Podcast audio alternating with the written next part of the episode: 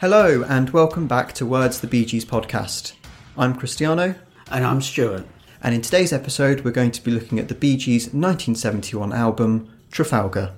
Yeah, I can't believe, Chris, the amount of positive feedback we've been getting through this. I mean, through you and I just ambling and talking through different albums. But it's great that people are appreciating what we uh, what we ramble on about. And what I have liked, and what's so positive and, and, and really makes me happy, is getting emails and comments from people saying that it's made them revisit and revalue the Bee Gees catalogue just as it has for you and I going back and They're not just a disco group from the late 70s. that is one of the main points that when we set up this podcast, we wanted not only to share the underrated songs, but show that the Bee Gees are far more than Saturday Night Fever. Exactly, yeah. I mean, even the recent documentary doesn't really touch the surface. The trouble is, I don't know whether they'd have the amount of people. But back in 1995, the Beatles did the six part anthology, which covered really nine years. Hmm. Here we're talking 40, 50 years. So to put a documentary, was it hour and a half or something? Yeah. again, it, it, it was something that, that covered the same ground, not too much on the Australian, and it sort of does certain bits and certain songs like the ones we're talking about, I think mainly for this season, just get brushed over quite quickly. And you and I joked before doing this episode that this is this is now going to be the sixth album made in the 1970s. In 1970. Yeah, this album was released in 1971, but so much of it was done in 1970. Yeah, the, the end of December 70 was when I've got down as recording started. So that's six episodes, just one year. and then that carries on looking at the end of the 70s throughout the 80s such a prolific output Yeah. Well we'll carry on with today's episode trafalgar when did you first hear this album I brought this. It's quite funny actually. I was I was doing some Christmas shopping and I was in a I think it was HMV and I saw the cassette of this. And I'd recently brought so it would have been about 1980. I recently brought a little book by Larry Pryce called The Bee Gees biography. I mean, I thought that was at the time was really good because it listed songs up until I think it, it did it, it must have been written prior to um, Spirits because it really just goes up to Sergeant Pepper Yeah. soundtrack. So at the back of it, it lists a load of songs, and I thought what I would try and do is collect a few.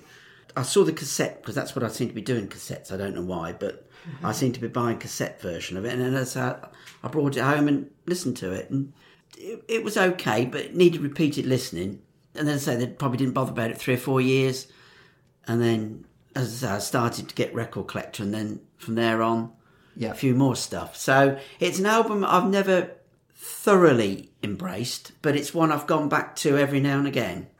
to have gone from a year where you're getting things like guilty after dark I think that's probably now you mention that actually because I brought Guilty when it came out, and I think there was in '79. I think there was the double best of Gees. I think that come out.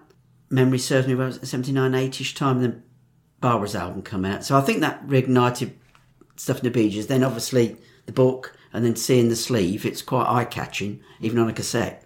And uh, yeah, I think that's probably what uh, started this one off.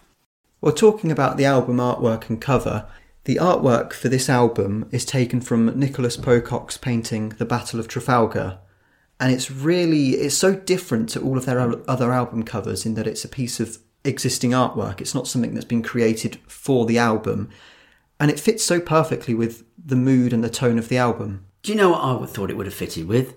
Odessa. and that leads me on to another point in that i think this album is more of a sequel to odessa than cucumber castle or two years without, on without doubt, yeah. this picks up just where odessa left off I recently brought the vinyl version of this, and I was quite surprised that when, when I opened it up the gatefold sleeve, that uh, the dad's missing from the picture. And then also on one of the titles, Walking Back to Waterloo, it's only credited to Barry and Robin. There's no Maurice on there. But I think it's a really, really effective album cover. In terms of suiting music to artwork, I think it's excellent. Yeah, it's quite apt for it being a gatefold, and you get that picture in the middle. And I suppose that's reenacting the death of Nelson. Yeah.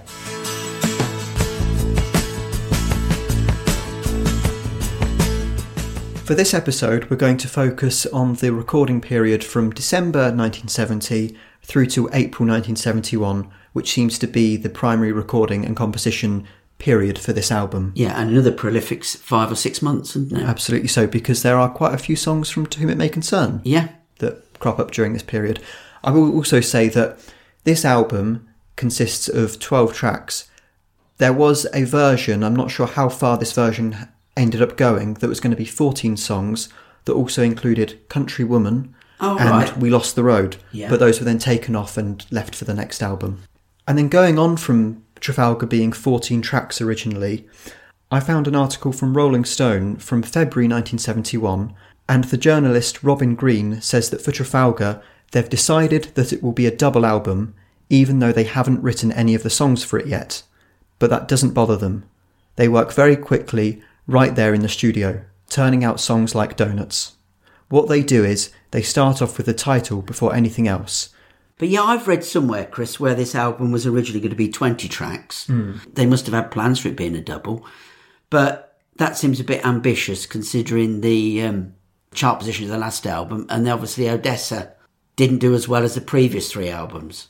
It's not to say they didn't have the material to do a double album. No. they had plenty. Oh, yeah. they, they, had- they had plenty. They had a quadruple album in there.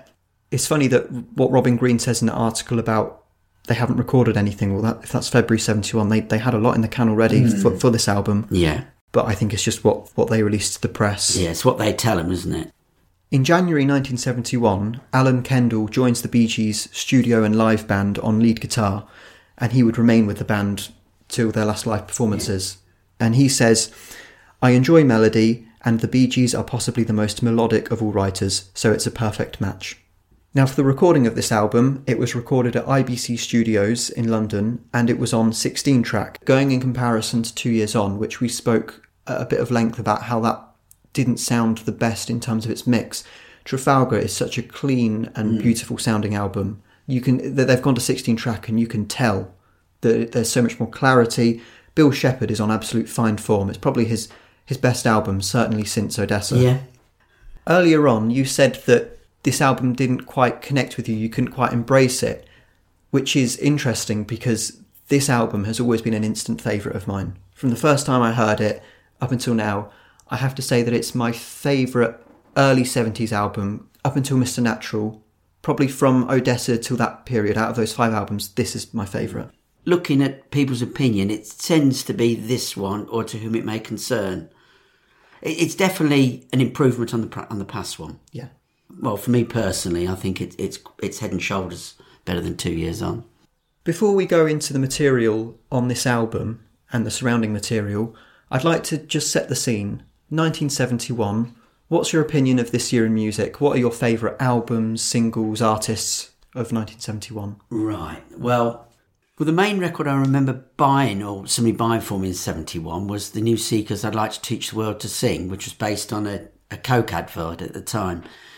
But regarding albums, I, I I still wasn't buying albums by artists. It was there was this series of songs on albums like they were called hot hits, which was like 99 pence for an album, which was at least 12 tracks, and they're all by other people, which I think we mentioned before when Elton John covered August October for Robin Gibbs. So they were all they're all cheap albums that people but in the 70s they were really good albums and I think they used to chart really well. I think the first one I got was Hot Hits 71, which I believe nearly topped the album charts in the UK, which is amazing for a it's basically a covers album.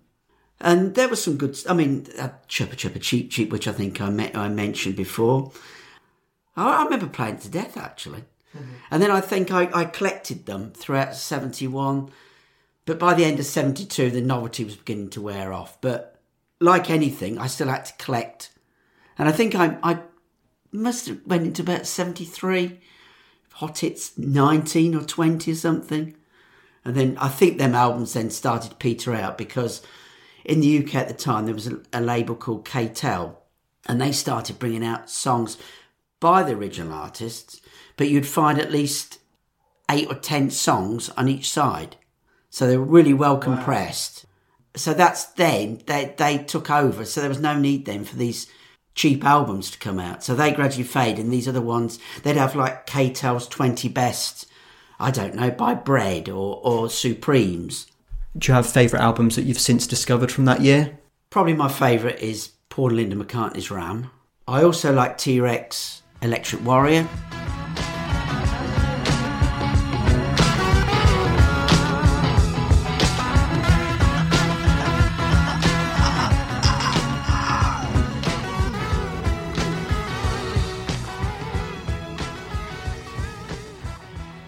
Well, we'll start, Chris, with this one on December the 7th in 1970, where Maurice works on further recordings. I think he sort of finished his loner and bits and pieces.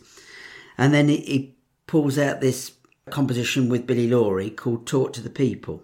I think it's, it's, really good, actually. And it, it's a shame, really, that, that some of these co-compositions can't be heard, really. Don't hear many bootlegs or anything. They're, they're nowhere to be seen. But this has got um, great potential for me, actually. Fits right in on the loner. Yeah, but you can hear the piano style, very Bee Gees as well. You can hear the orchestra in it. I mean, there's even a choir. Yeah. A lot of work, a lot of time was obviously spent on this. But I see it was released a bit later on, but retitled called Back to the People. I wasn't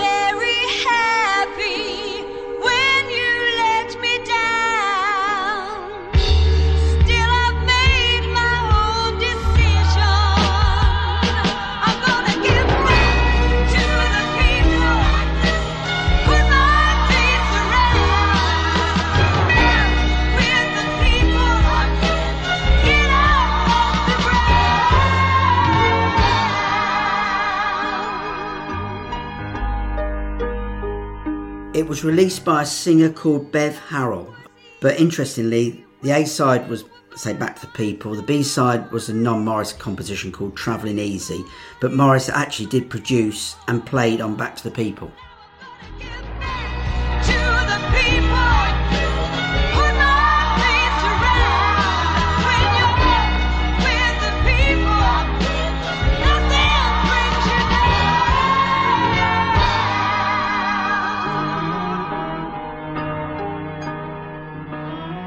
And then he also will make a drum and guitar instrumental called A Man in the Wilderness, as well as the piano and vocal tune called Look at Me.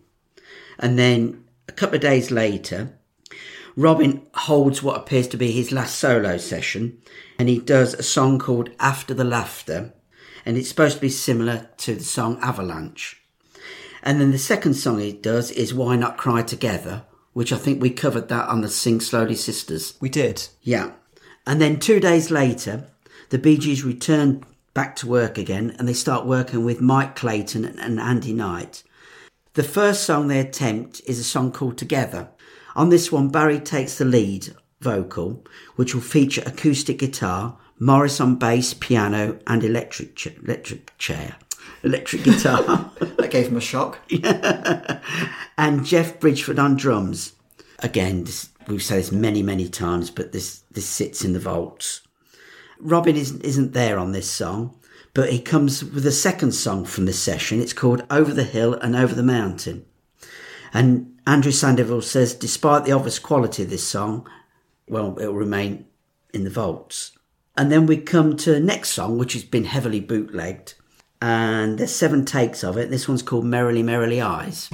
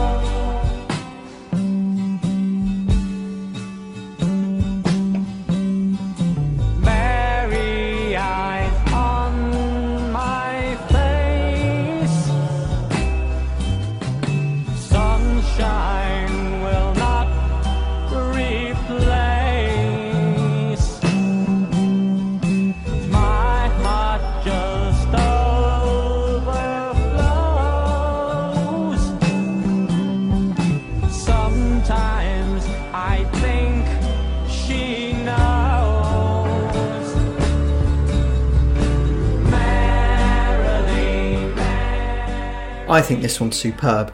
I can understand why it wasn't included on Trafalgar, but if it was included, I don't think it would have taken away from the album at all.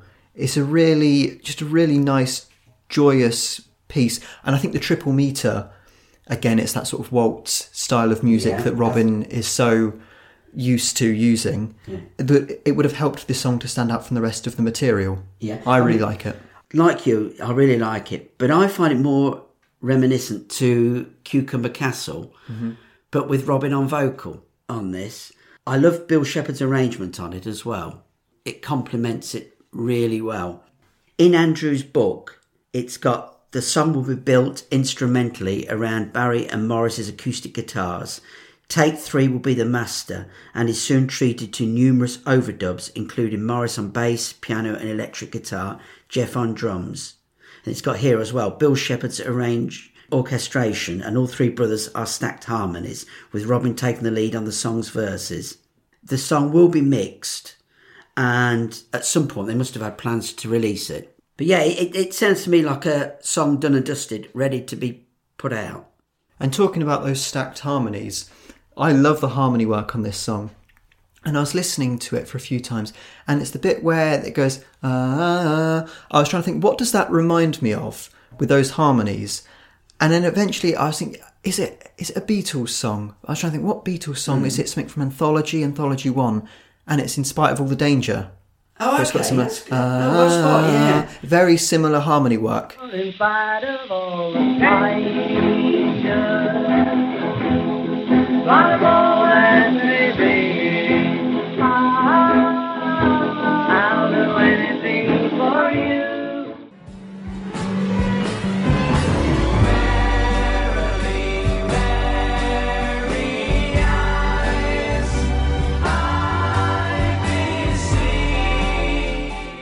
I mean, for me, this is a sort of a classic Barry and Robin song. Poor old Maurice gets left to one side on this one. But you'll find that with most of Trafalgar, Chris, that a majority of the songs are Barry and Robin's compositions. Mm. And it's quite funny, actually. We talk about this album and then we talked about Guilty. But if I remember rightly, majority of songs on Guilty are Barry and Robin.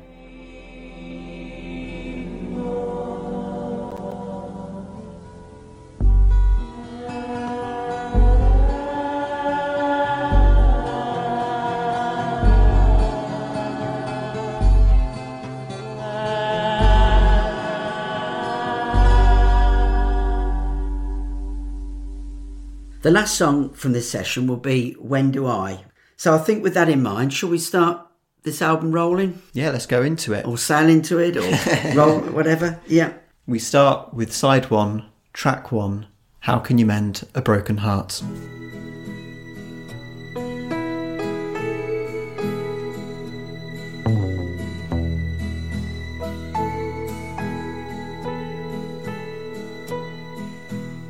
I can think of younger days when living for my life was everything a man could want to do.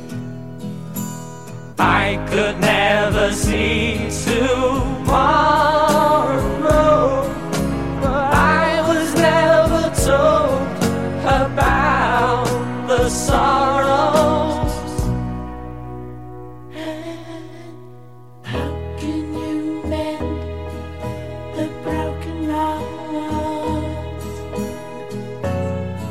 How can you stop the rain from falling down? How can you stop the sun from shining? What makes the world go round? How Can You Mend a Broken Heart was recorded 28th of January 71, although the famous press story is that it was composed alongside Lonely Days, Yeah. and so credited to Barry, Robin, and Maurice. The song was issued as a single on the 28th of May of 71, and Robert Stigwood issued a press statement to accompany the release of the single, saying that all of the Bee Gees' lush romanticism is there, with the sweeping strings and Bill Shepherd's instantly recognisable arrangements, which I think perfectly Yeah. encapsulates this Oh, definitely, yeah. classic song, which I have to say, I think is the greatest Gibb song up to this point in their career. I think it's the best and one of it, it sits in my top five of, of all Gees songs. after the last album, and we because we always comment, don't we, on the opening tracks? And after a bit of a downturn with the last one, they've come back with a bang on this, haven't they? It, it's a ten out of ten song for me before we even even Yes, start. same from me. Yeah. I'd give it an eleven if I could. In um, the Ultimate Biography, there's a comment from them, and it's got Robin came to my place, says Barry, and that afternoon we wrote How Can You Mend a Broken Heart? And that obviously was a link to us coming back together. We called Maurice, finished the song, went to the studio, and once again, with only Broken Heart as a basic structure, we went in the studio with that and an idea for Lonely Days, and those two were recorded that night which is a, a thing that they've mentioned ever since hmm. that those two were composed together. And I'm thinking, well, if they were composed together and you recorded songs that quality, why weren't they both put on two years on? yeah, you're right. If if they've been written together, and they must have known it was such a good song when they wrote You, it. you wouldn't put that in the can, would you? Would they say it was that good? We're going to hold it for the next album. But then again, Lonely Days only did well across the water, didn't it? So very odd. But it, it's a story they've tended to go with, and con- considering its its poor performance in the UK, it's still a well liked song it played live. Yeah, and my favourite rendition of this song is from 2001 in the promotion for This Is Where I Came In. They play a version live, and it's the moment when Barry, before going into the chorus, when he does his falsetto breathing, everyone in the crowd screams. Yeah.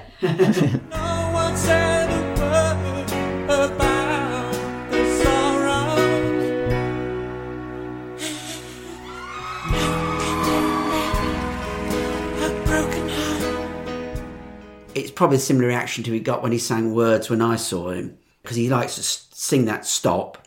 Then the audience really gets lively and then, then carries on again. And it, that song's got a similar effect. Definitely like you, Chris. This this is up there with, with, with the best of, best of the bunch. It's a lush arrangement, sweeping strings, and we're back to that majestic sound of Odessa. And that is what this album continues with. This album is full, it's in abundance of ballads and tone and mood, which all covers themes of regret, isolation, loss, and love. Mm, definitely. I mean, that's what made it such a surprise that it goes to number one in, in America and it doesn't even hit the top 50 in the UK. How did Al Green's version? I think that did. I don't know. I'll have to have a look. But I think I think that did pretty good. It's that version that the UK got to know. They must have done. Do you like his rendition? Yeah, it's fine. Would you believe that no one, no one ever told us about the sorrow? You mentioned Al Green, Chris, but originally the, the song was offered to Andy Williams. I'm not familiar with him. Is he a ballad singer? Yeah, Andy Williams. Yeah, he's sort of a crooner. I would sort of a crooner. He sort of came back in the charts. Actually, there was this this resurgence in the nineties, late nineties, for sort of lounge music. But yeah, he's he's really popular. Early seventies. I think he had a couple of hits. The right person to give this song to. Ab- absolutely, yeah, yeah. Also, we, this one I think is composed by Robin and Barry. But in 2009, on the release of the Ultimate Bee Gees, Maurice is credited for the first time as a co-writer of the song. So it took till 2009 to put his name on the. It the seems like one of those classic songs that all three of them should be credited for. It would seem strange that if this was composed in the same session and in the same day as Lonely Days, and Lonely Days is BRM, why wouldn't this also be BRM? Yeah. Or whether Barry remembers Maurice having a hand in writing something. Only they could know. Yeah. I said before about the matching between the music and the album artwork. But when this song starts and you have that gentle guitar strumming and then piano and then bass, that puts sets me on the scene of being on the sea and gently rocking on the sea, probably heading towards this battle. Because I know that this album isn't really a concept album and I think the three brothers have all gone on record to say that this album, despite the titles and the lyrics, has nothing to do, or they didn't intend for it to have anything to do with the Battle of Trafalgar mm. or history. But I do think that there is, you can draw together a concept on this album, and I'll pick up on it later. And I think this song sets that off really, oh, really nicely. Yeah.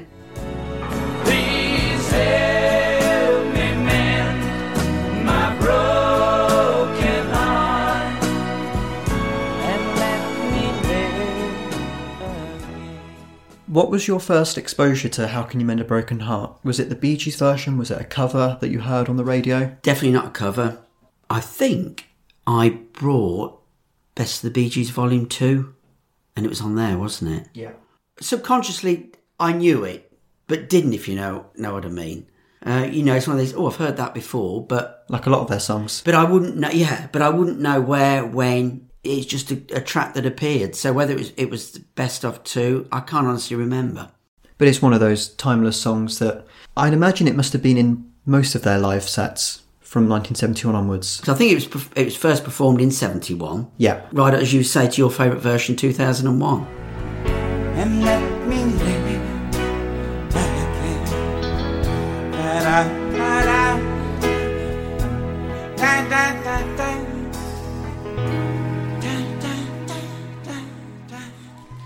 Quoting Joe Brennan's Gibb song 71, it says, An error in the tape library in 2001 resulted in the release of an early state of How Can You Mend a Broken Heart.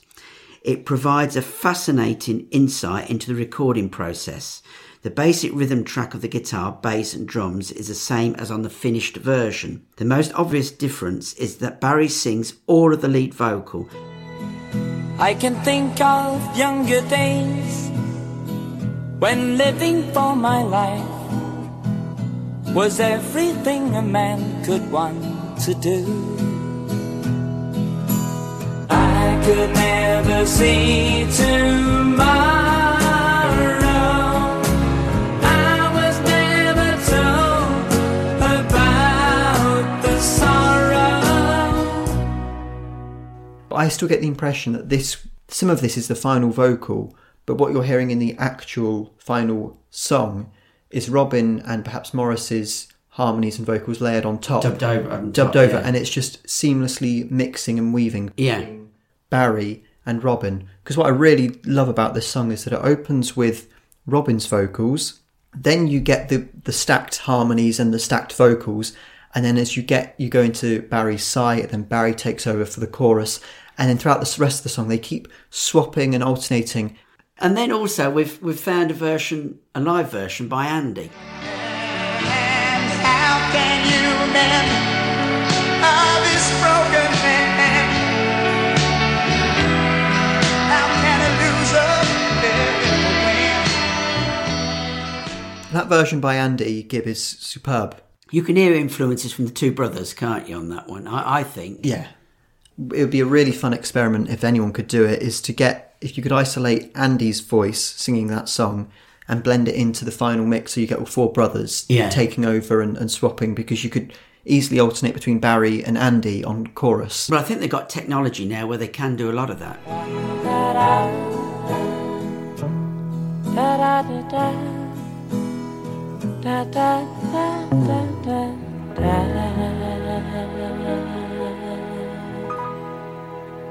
But it's got a breathtakingly beautiful ending to the song, which leads really nicely into Israel, track two.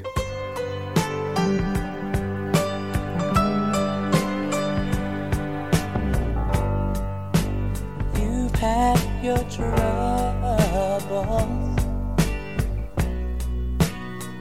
Israel, I've seen all.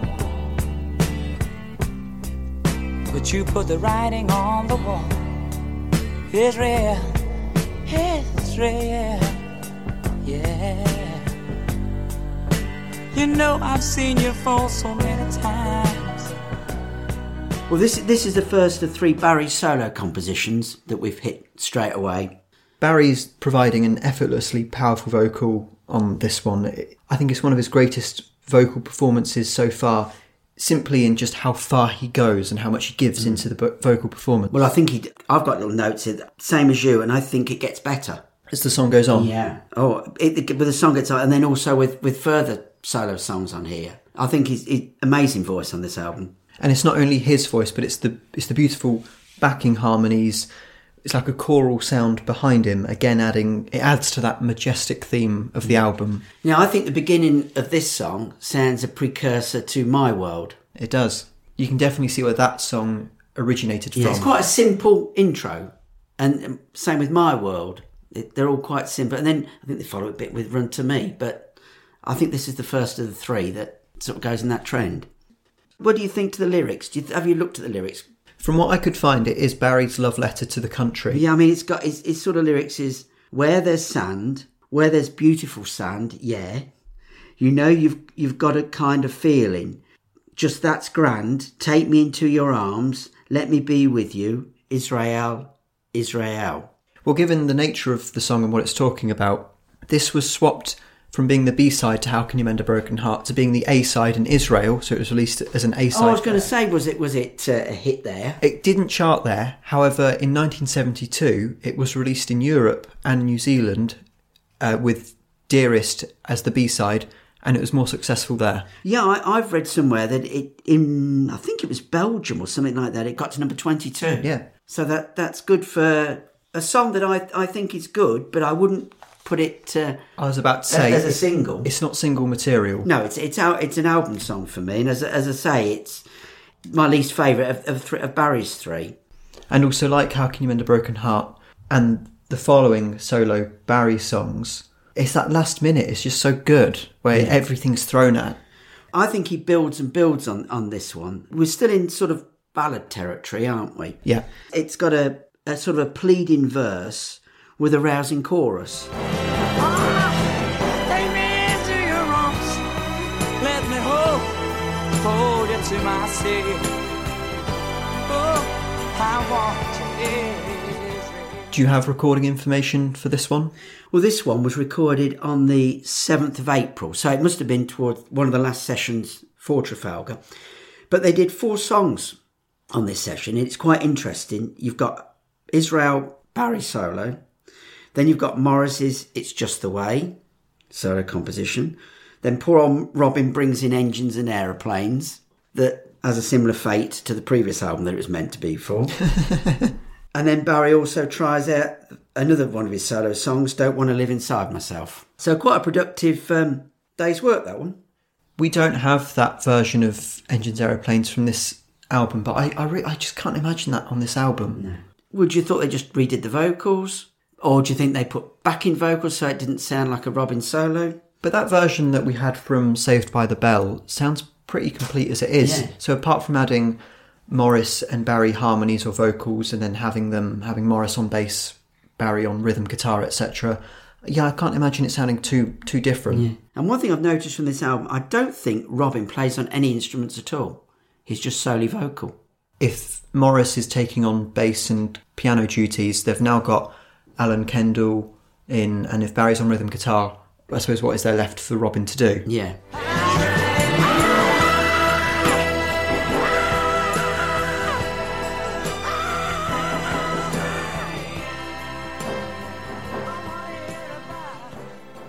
It's a good song, this one.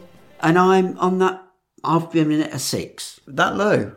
I've gone with, for an eight for this. Oh, okay. That takes us on to the third song, The Greatest Man in the World.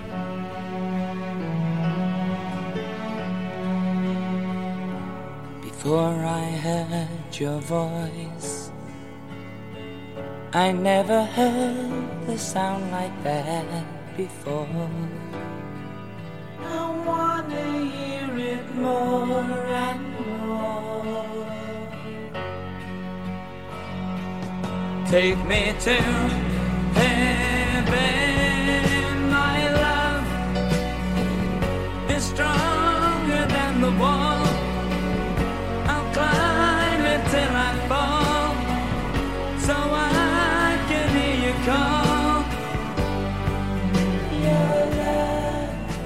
Wow, wow, wow. I've got to say, this this is my favourite of Barry's on the album. Yeah. Apart from How Can You Mend a Broken Heart, for me, this this is the best song on the album. Easy. Easy. I just love his vocals. Yeah. I mean, it could almost be a Barry solo recording. It's got gorgeous melody. My only criticism with this is that it would have been nice to have had Robin take over, even just for a verse. Yeah. This is now the second track in a row where it's Barry on vocal duties, which I know becomes the style of the late 70s. Yeah. But it would have been nice to have had a bit more involvement from Robin. But for me, this song is why I like the Bee Gees. It's one of those that makes your hair stand up. It's just really good. I can't describe it. It's just, it just, I, I just think it's that good. I've pinpointed 3 minutes 20, Barry's got an almost pain-stricken quality to his vocal. You can every bit of emotion is there. The message of the song is there in the, power of his vocal. Yeah, it's incredible. Yeah. And I really like the last third I've got that in my notes as well. where the arrangement and he just repeats it.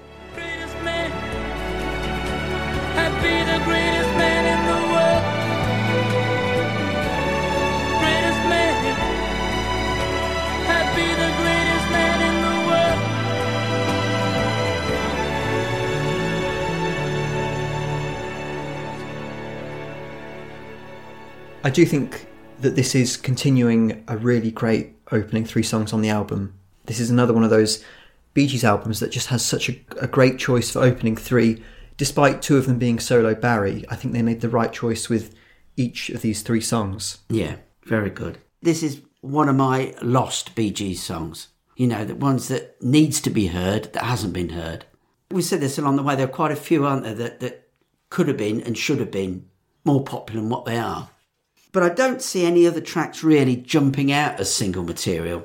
Maybe Trafalgar, the title track, Yeah. could do something. Whereas something like Engines Aeroplanes, despite not being on the album, is probably the most poppiest. could isn't be a great A side. Yeah. I've also got an, another version of this, which sounds like a, I don't know whether it's a demo or it's just a different version. Uh, uh, well, it's not a different version, it's something altogether different. Before I saw your face, Strings coming here. I never saw a dream like that before. I wanna see it more and more. Sounds a bit like it's from a press release, that version. Yeah, I didn't, until you listened to it, I didn't realise all those people in the background chattering away and stuff. So it could hmm. be. Yeah, really weird off-air recording. Yeah. but great to have to hear like a stripped back, unplugged version of the song. That's why I've said all along. It'd be just really good to hear them, acoustic guitars playing stuff. magical. I've given this one a nine. Yep, and I'm going with a 10. So again, it, it just proves that this is such a, a powerful opening three songs to an album. Well, I, I think the fourth song doesn't let you down either. No, no, no, no, It- and it's good to have Maurice. Yeah. Just the way that I feel about tomorrow. I'll be sad and alone all the time. It's just the way that you said you don't love me anymore. Then goodbye. I can't believe what you're saying. You don't love me anymore. Goodbye. It's just the way it was recorded 7th of April, so right at the end of the session. Yeah. Greatest Man in the World was the day before 6th of April, and then Israel was also 7th of April. So a lot of these later songs are at the beginning of the album. But I really like I like this one. I think he plays on virtually everything himself. It's virtually like a solo recording. It's nice, sort of stripped back, simple, simple arrangements. And it's what you need after the three really Yeah. powerful ballads before. It doesn't change the tempo dramatically, does it? No. But it sort of flows along really nicely. You can hear the improvement, I think, in Maurice's compositions and stuff. He's he's finding his own feet. But I wouldn't describe this as a, a Maurice Swamp song because every song we get, don't we, from sort of seventy, this is one of his Swamp songs. To, this is definitely not. No, it's not. And and it's got an unusual song structure as there's no clear verse or chorus. It it, it all just flows verse becomes chorus and vice versa. Hmm. But I love the direction that the song goes in towards 1 minute because this perfectly showcases Shepherd's orchestral arrangement and I said before I, I think he's just on absolute fire throughout this album is mm. Bill Shepherd. You don't love me anymore. Goodbye.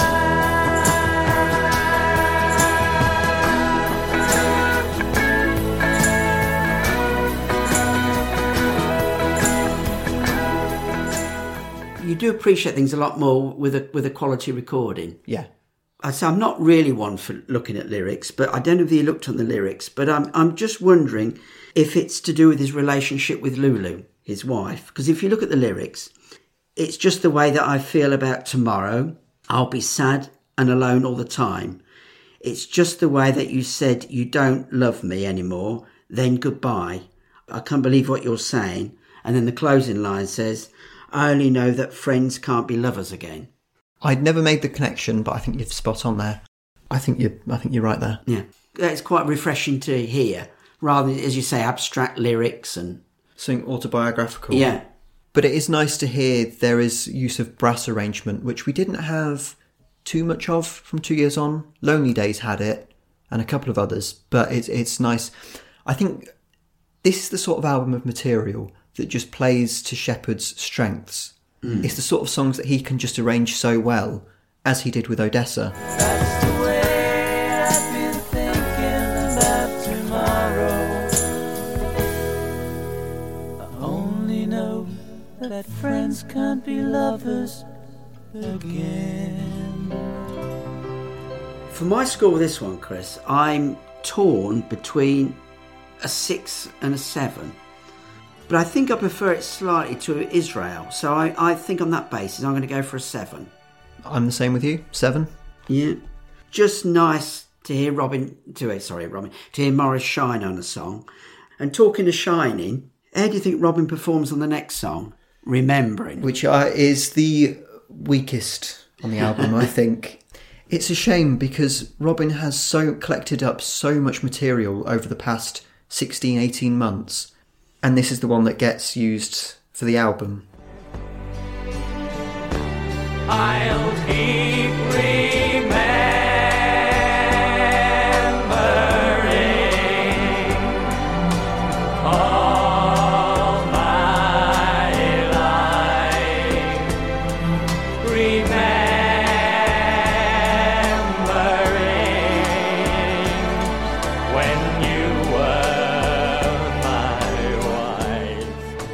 For me, the best part is the chorus. What I've written in my notes is that this is Robin's Don't Forget to Remember.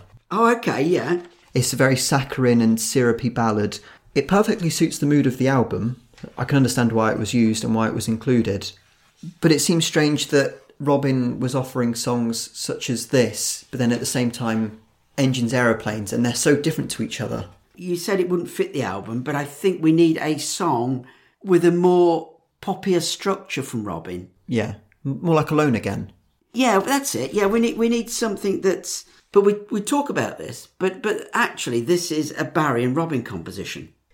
But I think because the way of the feel, the vocals, the mood of it, it, it just screams Robin. But obviously, Barry was there, whether it's to alter the melody a bit or, as I just said, I prefer the chorus. Mm. So I'm wondering whether Barry had a had a hand in in, in the the chorus. And that's what reminds me of Don't Forget to Remember. It's that It sway, be, yeah. swaying ballad. Yeah. And I'm facing the line that I must go through, remembering. it's a shame really because it after four really good tracks this lets it down And then also, it's that the next two Robin lead vocal songs are also melancholic Yeah. songs. So there's not much variation from him. i think it's definitely a robin lyric it sounds i mean who would write now i feel as good as if i was dead i can't i don't think barry would come up with that do you it, it's it's robin all over Yeah.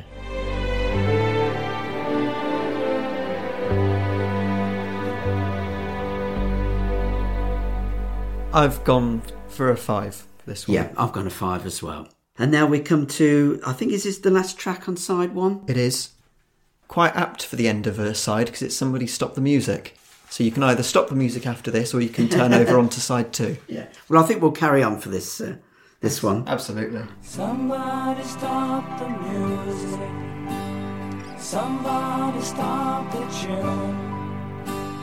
Somebody crown the clown with the red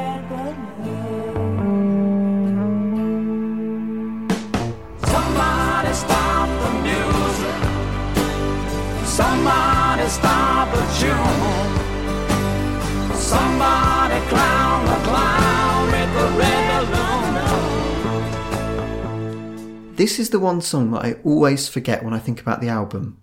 I don't know why, but every time I then listen to the album and I hear this, I'm pleasantly surprised by it and I really like it. Now we come back to a, a Barry and Maurice composition on, on this one. And I, I've put here, I think to me it sounds like two or three songs joined together. You got the slowish verse, and then you got quite an anthemic chorus. But I, I do like the bit where it, it's "Baby Don't Love You," yeah, and that they keep repeating. And it, it's like a break, and I think it's a glimpse into what they do in four or five years' time.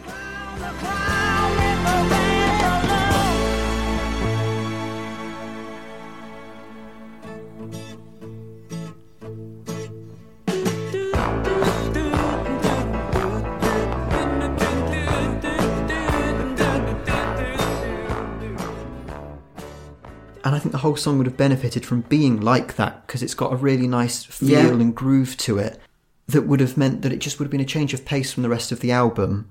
And as you said, yeah, it's quite looking forward to the style Oh, that oh, I think so. And I, carry I think it would have benefited from swapping this with Remembering, putting this one after Maurice on and, and put this one on and then finishing with Remembering on side one. And and I was trying to think just then, what song is this going forwards to?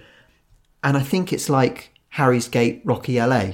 This song is like that in that you've got those that split between a more ballad section and then that much faster chugging. Yeah.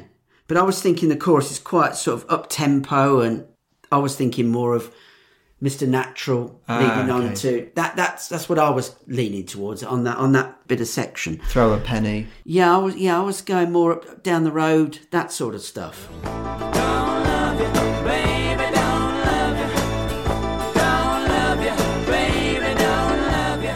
Well, according to Andrew's book, the song was initially called Today I Saw the Sun and will be based, like so many early productions, around Barry and Maurice's acoustic guitar. So that's probably where it, it could have been Maurice based or it could have been written mm. mm-hmm. on, on acoustic guitar. And it says, after three false starts, the master will be captured on tape four, which will feature some inventive overdub bass work from Maurice. So yeah, but it doesn't mention. That seems to me like the beginning of the song, but it doesn't really mention there how they changed. The, the different styles. No, no. So I, I'm I'm wondering whether that was all done before they came into the studio. This is one of those ones I couldn't find a date for when it was recorded. No, there there are a couple on this, aren't there, that that remain un- undated. Ironically, remembering undated. Yeah, Forgot that one. No one remembered. I think on on this one, I'm going to go just for the sake that it's it's a change. I'm going with a seven on this. Yeah, I'm, I'm there a seven as well. And that is the end of side one, and we'll turn over onto side two. And let the battle begin with uh, Trafalgar. Trafalgar.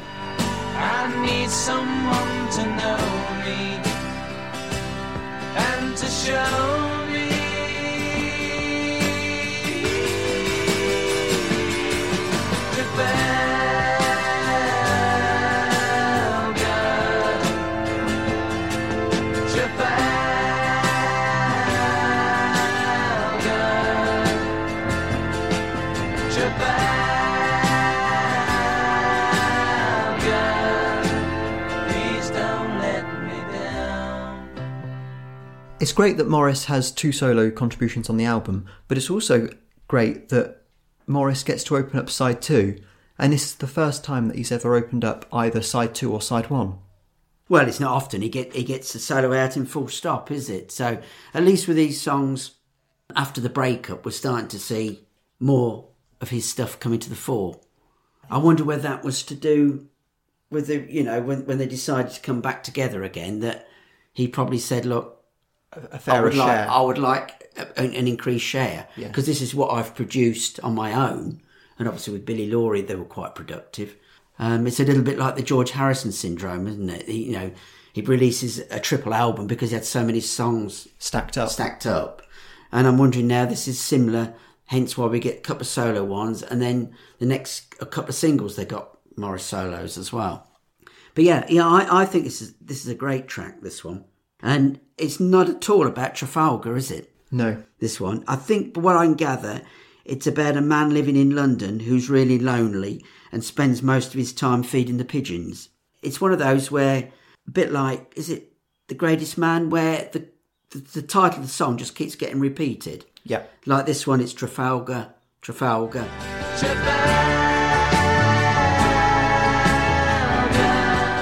The story, as Maurice recalls, it's someone feeding the pigeons, and he then says, a lot of people are going to think that the album Trafalgar has a general historical theme running through. And Maurice says, I'm afraid that it's slightly misleading because none of them have any bearing on history at all. Mm. Even later songs like Walking Back to Waterloo, which and Lion in Winter, I, w- I was sure that those were about the Battle of Trafalgar or about historical battles, but they're not. They must have sent the master, or the, the, the album's going to be called Trafalgar without going into too much detail. And naturally, as, as a company that's going to produce the album cover, And if you're seeing other songs titled Walking Back to Waterloo, Waterloo, Trafalgar, you think, ka-ching, we're, we're going to do a, a historical based artwork. Yeah. So I can, I can see where, where that come from, but it wasn't explained that none of these songs relate to the Battle of Trafalgar. There is a line, I think, in this one, which I, I'm printing in my notes, called Sitting Cross Legged and on my own, yet I'm not alone. Now, the singing style on that reminded me of the Beatles around Sergeant Pepper Yeah. time. I don't know why. I will listen. To, I played it in the car, and I thought, oh, Sitting cross-legged on my own And yet I'm not alone But this song is full of trademark Maurice in terms of his performance with the excellent bass work, the style of piano I think he plays all the instruments again, isn't he? Apart from obviously orchestration, which is another highlight as well. Yeah. But yeah, on that, I'm going to probably go with a seven as well. Yeah, I've gone with a six for this one. Six, okay. And the next one we're going to do is the second single from the album, and that's called "Don't Want to Live Inside Myself." I know exactly how I feel. Don't wanna live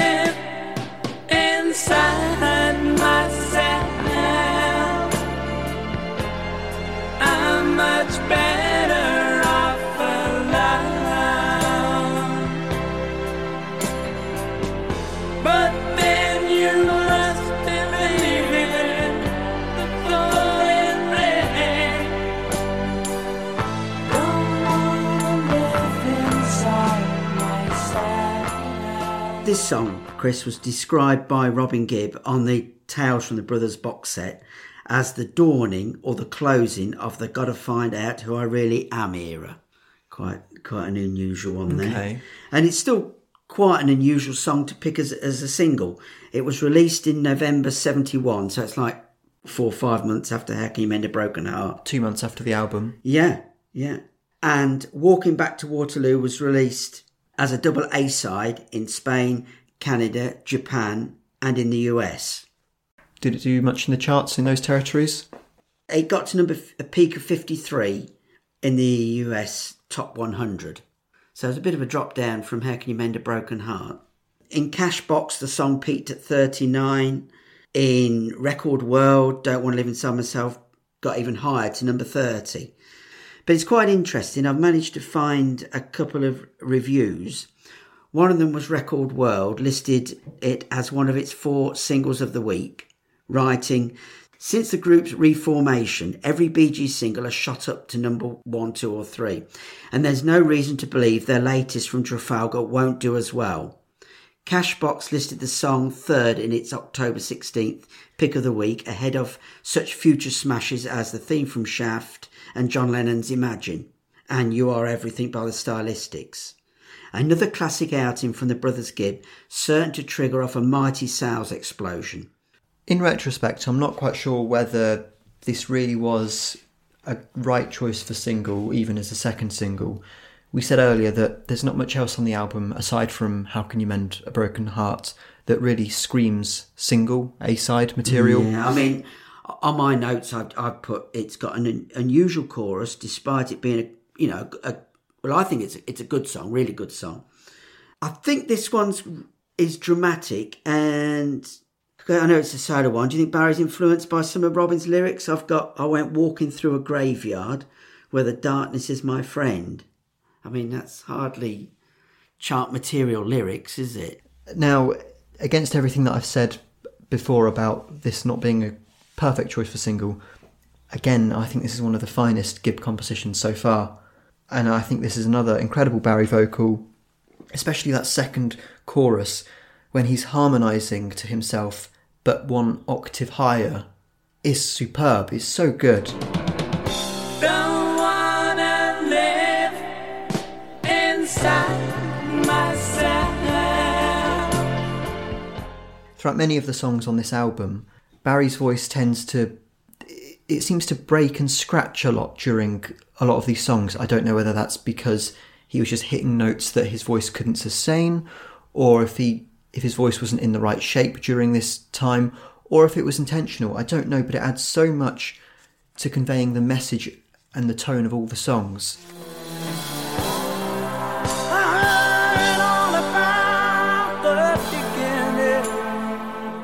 It's a strange one. It's almost too good to be a single. Yeah, yeah. I- Where, I- whereas How Can You Mend a Broken Heart is the perfect marriage between pop and ballad. yeah, Whereas this just doesn't it doesn't quite have that radio friendly front to it, despite it being an incredible and I, I mean, I think the arrangement is probably the biggest arrangement they've probably put on since Odessa. Yeah. And that goes again with the five minutes twenty five running Yeah. length. And again, beautiful ending with the twinkling strings and choral vocals.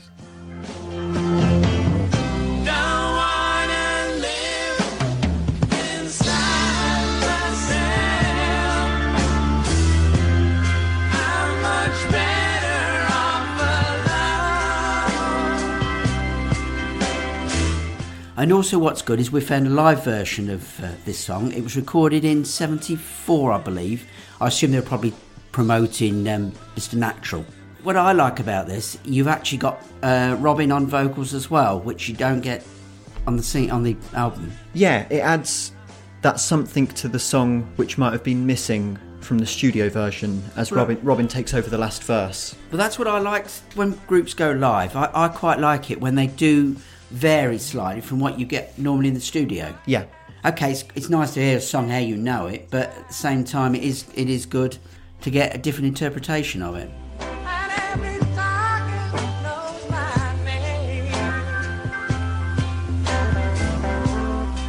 But just as long, as long as I can see you, my friends. It's an interesting song for them to have picked for this tour.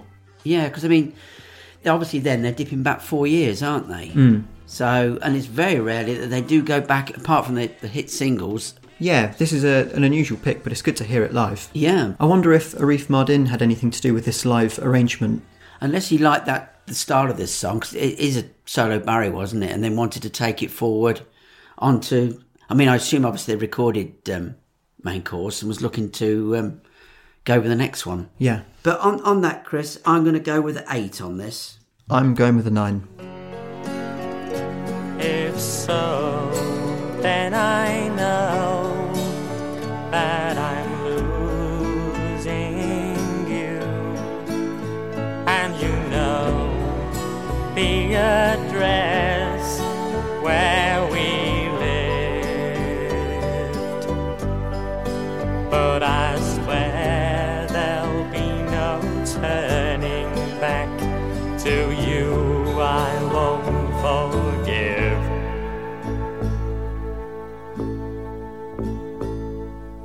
When do I, and when do I know if there's an answer why? I wonder if I know where I. When Do I? This is a Barry and Robin composition, 28th of January. I think on this one, the verse is much stronger than the chorus. I really like the way the verse is going, and we had this with um, I Laugh in Your Face on Odessa, which had a really beautiful verse, and then we were both let down by the chorus. And this is another one of those instances where I can see where this song's going and what it's trying to do, but Robin seems to struggle with the lower range of the song when he tries to do those really low Yeah, well, that's what I've got actually. I've got. I thought Robin goes a bit croaky on the part where he goes, I wonder if I knew where I fit in. Yeah, Whether it's to add emotion to it, and it's the first, it's probably the first times we've heard that croakiness in Robin's voice. I think it's one of the lowest notes that Robin ever hits. Well, the, I've put a little note here that I think it's the lowest. There's a, there's a song probably you're not too much aware of called "Monday's Rain" from the Australian years, and that's a that's a deep vocal, and I th- and I think that's Robin's going back in that territory for this one. Don't let me walk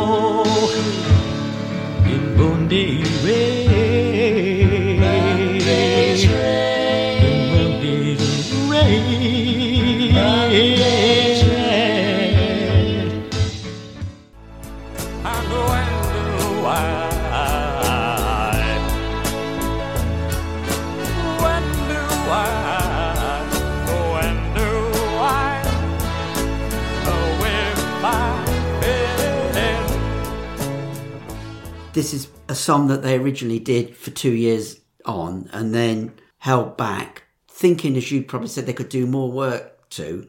So I don't know whether they did a lot of work to it or just tidied it up a little bit and, and put it on here. Yeah. I like it, but I don't think it's one of the um, the strongest songs that they could have gone for. I like the dramatic start to it. Yeah. And as I say, then, then Robin goes into a few vocal acrobats, which we can hear quite clearly on this one. But I, I haven't really read too much into the lyrics on this. So when do I, when do I, what? When do I swap this out for a better song? yeah, Yeah, I don't, I don't honestly know.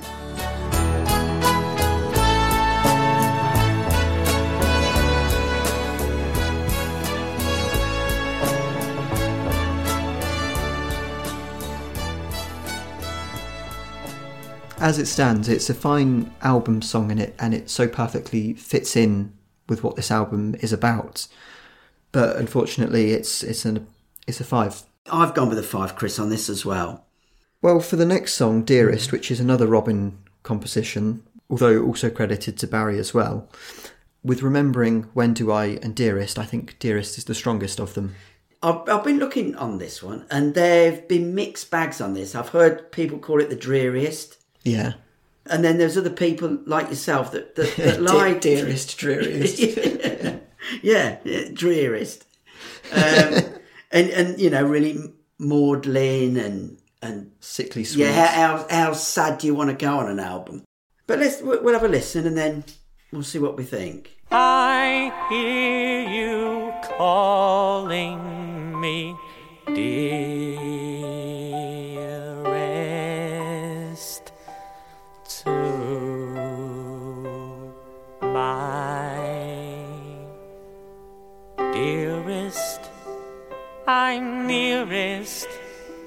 than I've ever been before to have you calling me dearest once more. But I think despite that, there is beautiful back and forth trading between Robin and Barry.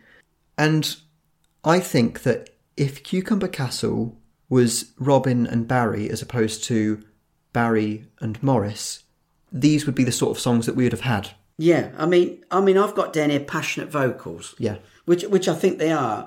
And again, we've we've got the um, voice where Robin cracks, just adds to the feel of of the sadness of the song.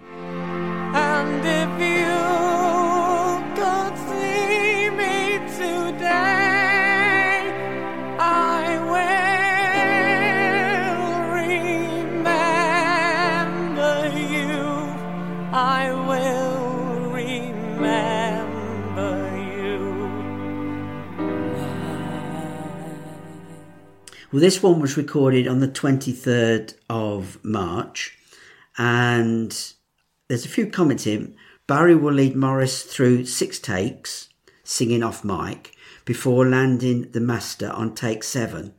To this track, a variety of vocals from Barry and Robin will be overdubbed, and then Bill Shepherd will add finishing touches of strings, and that's what we get on Trafalgar. Yeah.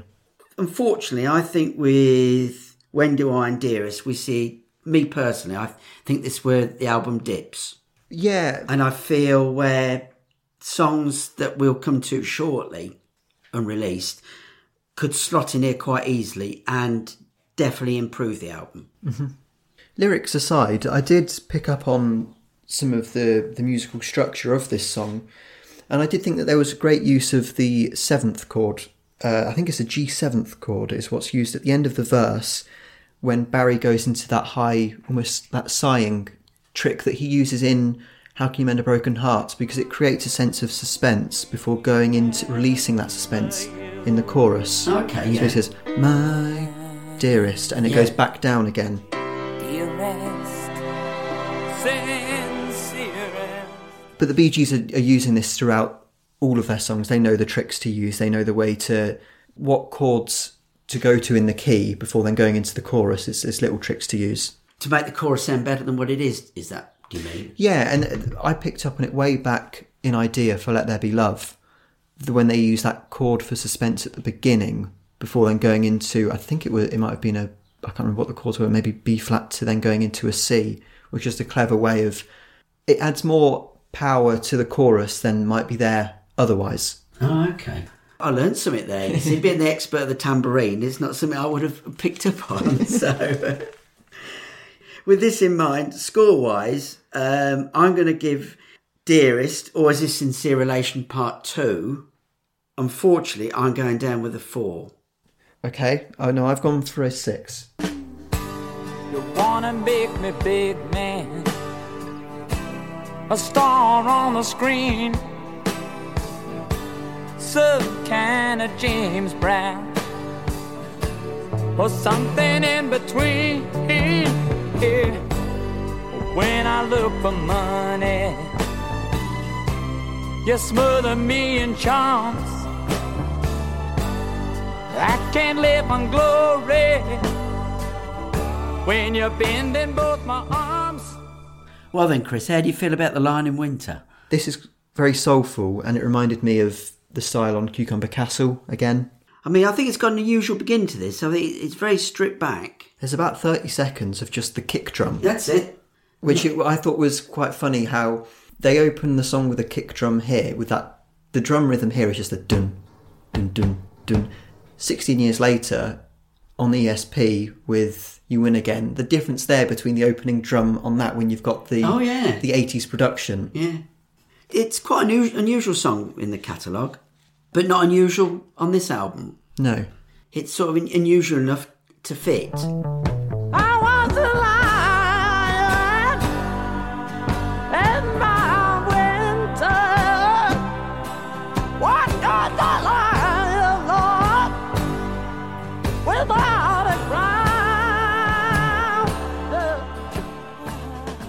I had a look online, looking up what Lion in Winter could actually refer to. The closest that I could find was a 1968 film with Peter O'Toole, all about Henry II.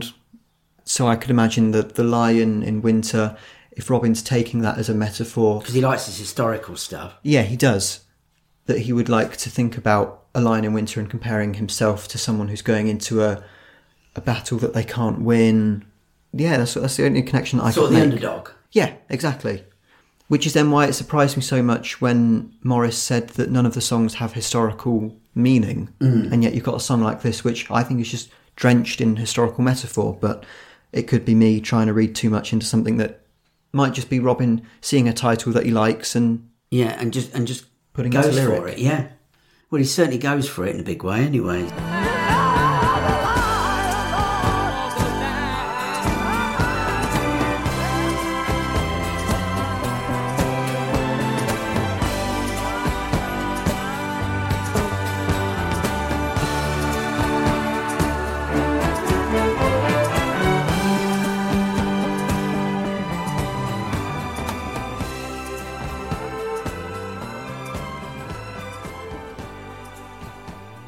So, on that basis, I'm going to go with a five. Okay, I'm with a seven. And now to another highlight for me walking back to Waterloo. A thousand ships, a windy sail, so huge and high, it's tall enough to touch the sky. It's beautiful but hard to find. But I just wasn't born in time.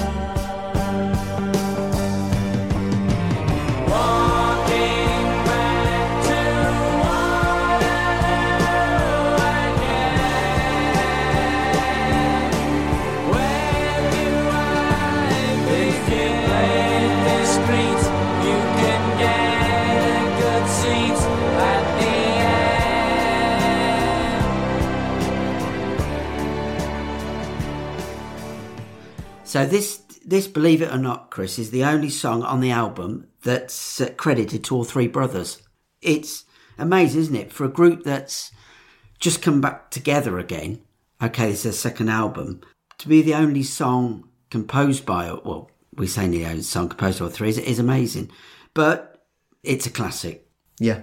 It's a perfect choice for album closer.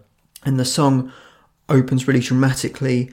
And I think the song kind of encapsulates the whole album. It perfectly surmises the themes of Trafalgar. But yeah, I've, I think it's got another majestic chorus. And I, I just can't think if, if this isn't about historical references, what is this song about? Walking back to Waterloo, Waterloo train station? I assume again it's it's similar to what Trafalgar talks about loneliness. Yeah.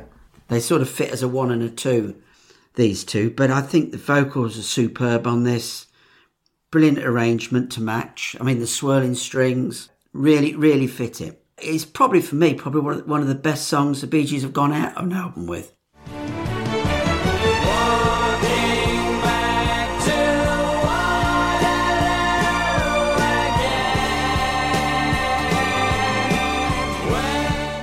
It's worlds apart from the closer to the previous album. I'm oh, I'm Weeping. weeping. Oh gosh. This is just going out with a bang. I do really like the British Opera on Odessa. Odessa. Yeah, I, I would say that, but it's still way better than some of the other stuff. No, the others are not bad. You you know, you've got um, as you say, I've, I'm weeping. Swan song. Is it closing of the door? Close another door. Yeah. Don't forget to remember. Oh yeah. Forgotten that one.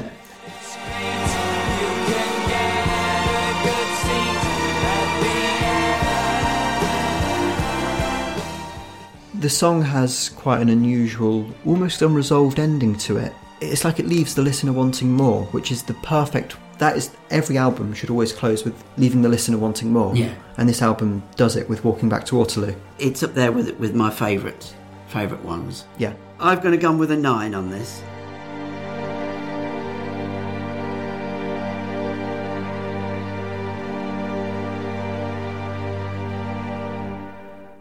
So I think on that, Chris, we've come to the end of Trafalgar. But there's still some more songs to go through. And there's more, and there's more. We'll go to the B side, Country Woman.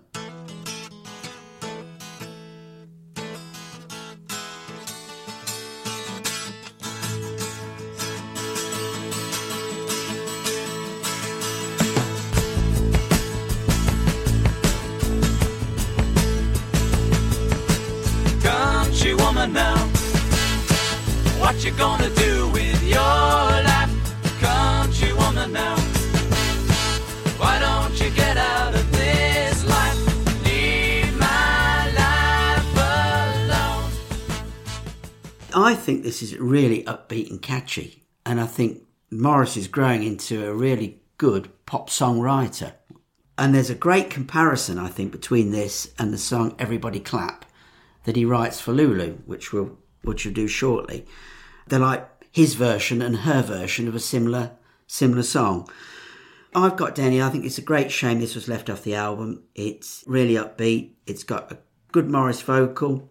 And I think if I was Maurice, I'd be really disappointed that this didn't make the album cut. But I suppose if you think about it, really, it, like how can you mend a broken heart got to number one? This was the B side to that single. Probably more people in in the states heard "Country Woman" than than probably heard tracks from Trafalgar. Yeah. They would have heard it more from the being the B side to the popular A side than from being included on a 12 or 13 album. Because that's what the Beatles did, didn't it? Yeah. They, they always, particularly the early 60s, every A and B side was not on the, the album that went along with it. They're always always separate. And a lot of the times with songs like This Boy, you've got a B side, which This Boy I think is better than anything that's on with the Beatles. Yeah, and yes, it is, and stuff like Yeah. that. Really good. And I, I think this is the same thing here, whether they're carrying on with the sort of 60s tradition of putting stuff that they didn't feel fitted, they'd have put it on there, fitted on Trafalgar. Whether it, it, it the mood was too poppy. Saying that, it, it's a great B-side. I mean, if you got this and How to Mend, it, it's probably one of the best Bee Gees and B-sides, full stop, isn't it? Certainly up to that point. Yeah. Well, it was never put on any album, and I think the only time it, the first time it was put onto any sort of proper collection was the Tales of the Brothers Gibb.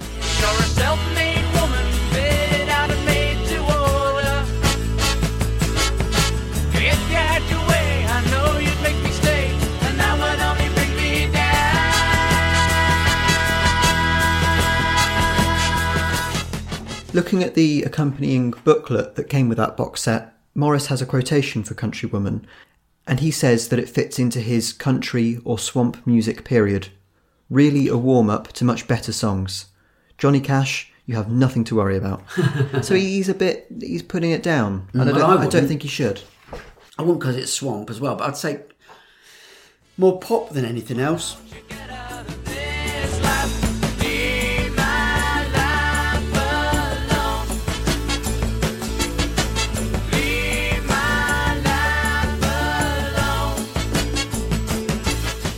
It's definitely of its time, definitely sort of 71ish. As you mentioned earlier on about brass. But no, a good good track. Country woman now. Country woman now. Country woman now. Should we go on to the song that it reminded you of? Everybody Clap. Yeah.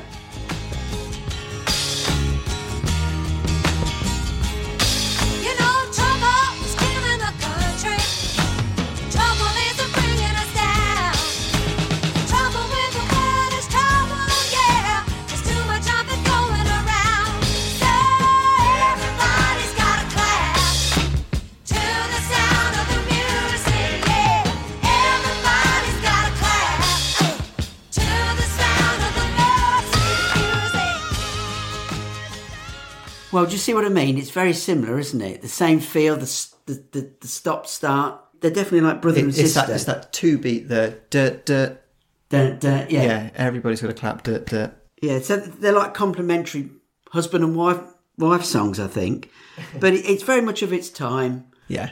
I mean, there's even a clip actually on top of the pops. I think on YouTube there's a clip of it on top of the pops with Maurice in the background on the on the acoustic guitar. It was recorded, I believe, in in round about um, January time, seventy one, and it had quite an all star lineup. It had John Bonham from Led Zeppelin on drums. It had Jack Bruce from Cream on bass. Leslie Harvey from some group called Stone the Crows Oh, yeah. it managed to, for such a poppy song to get these people that I mean certainly Led Zeppelin are not known for their sort of instant pop music are they it's a good little pop song don't think it did anything in, in the charts to be honest with you in the ultimate biography according to this Maurice and Billy had offered Lulu several titles from which to choose from because with reading this, they do work quite a lot together don't they but this is the number she liked best it says here the results was a, a lovely, very pleasing record, but it did nothing very much and never hit the charts. So I'm quite surprised really it was on top of the pops.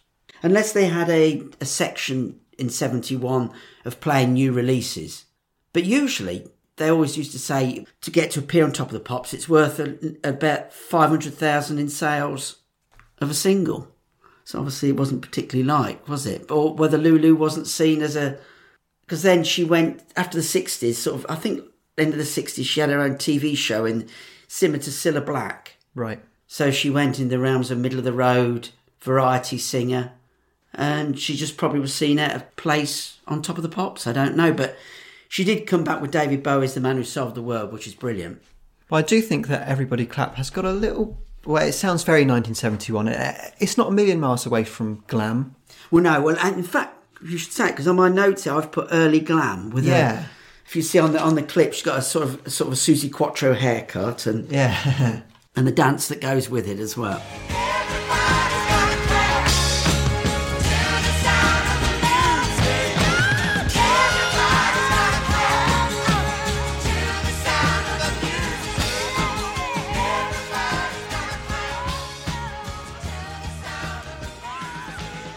But that isn't the last of Lulu. I think we do manage to hear on a Bee Gees song as well um, that was written specially for in 1989 1990.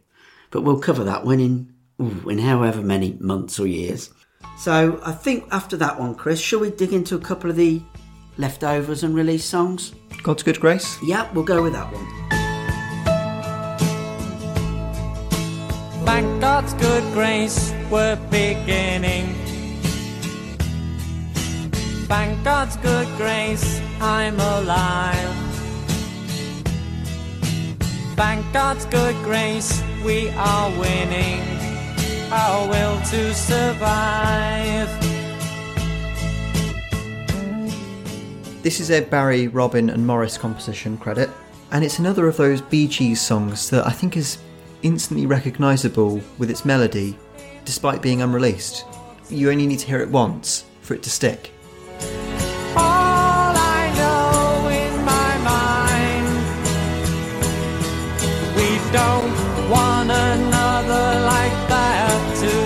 To pursue. We don't want another like that to pursue. Thank God's good grace. Funny if it was recorded the same time as Countrywoman, The Greatest, the Greatest Man, but I feel like this sounds. uh, You said all three, but it, it, it's predominantly a Robin, Robin song. But it, it goes back to me to songs like um, "Don't Forget Me, Ida." Yeah, that yeah. we talked about in the previous pod. Lovely songs. I can't believe that they're sitting in the vault somewhere, even though it's heavily bootlegged, as many of these that we talk about are. It's still a shame that they're, not going to be heard by more more people because it, it, it's such a waste. Thank God's good grace, we're beginning. Thank God's good grace, I'm alive. Thank God's good grace, we are winning. Our will to survive.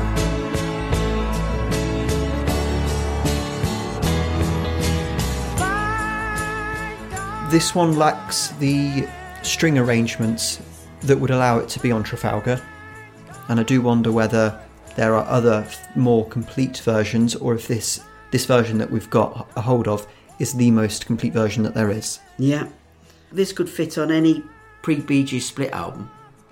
We don't score these, but if, if I was going to score it, it'd be a seven on this mm-hmm. one. We'll then go on to the next of these unreleased tracks, and that's Irresponsible, Unreliable, Indispensable Blues, which is a lovely short title. Yeah.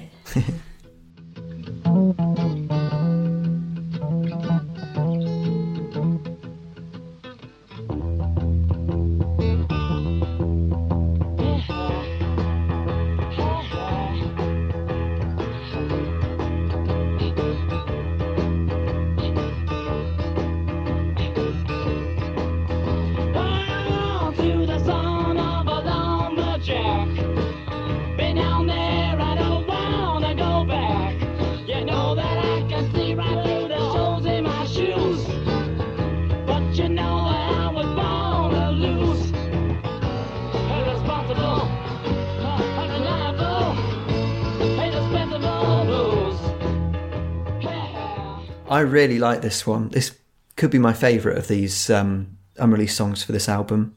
Although it does sound a bit more suited to Two Years On than Trafalgar. I just love that it's so different to the rest of the stuff. I sometimes think, well, I wonder why they didn't put this out. I mean, I can't see it really fitting this.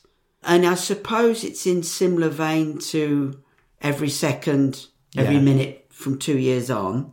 But then it's another song that's very similar to an outtake from Cucumber Castle.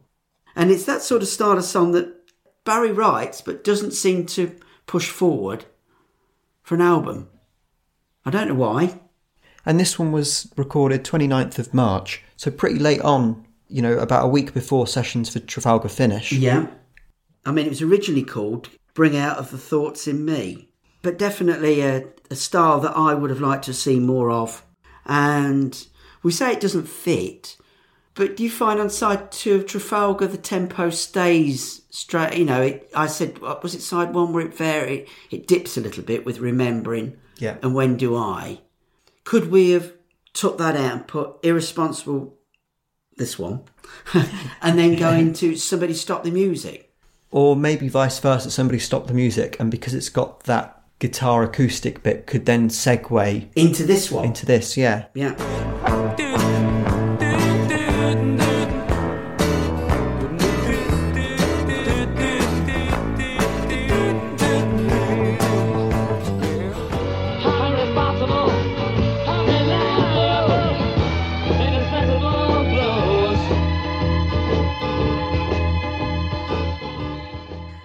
They're, they're trying different stuff out. Just a shame It, It's not. It, it- never saw a home. No, it hasn't seen a home. Along with the next one. And I think I've got If I Was the Sky. Yep.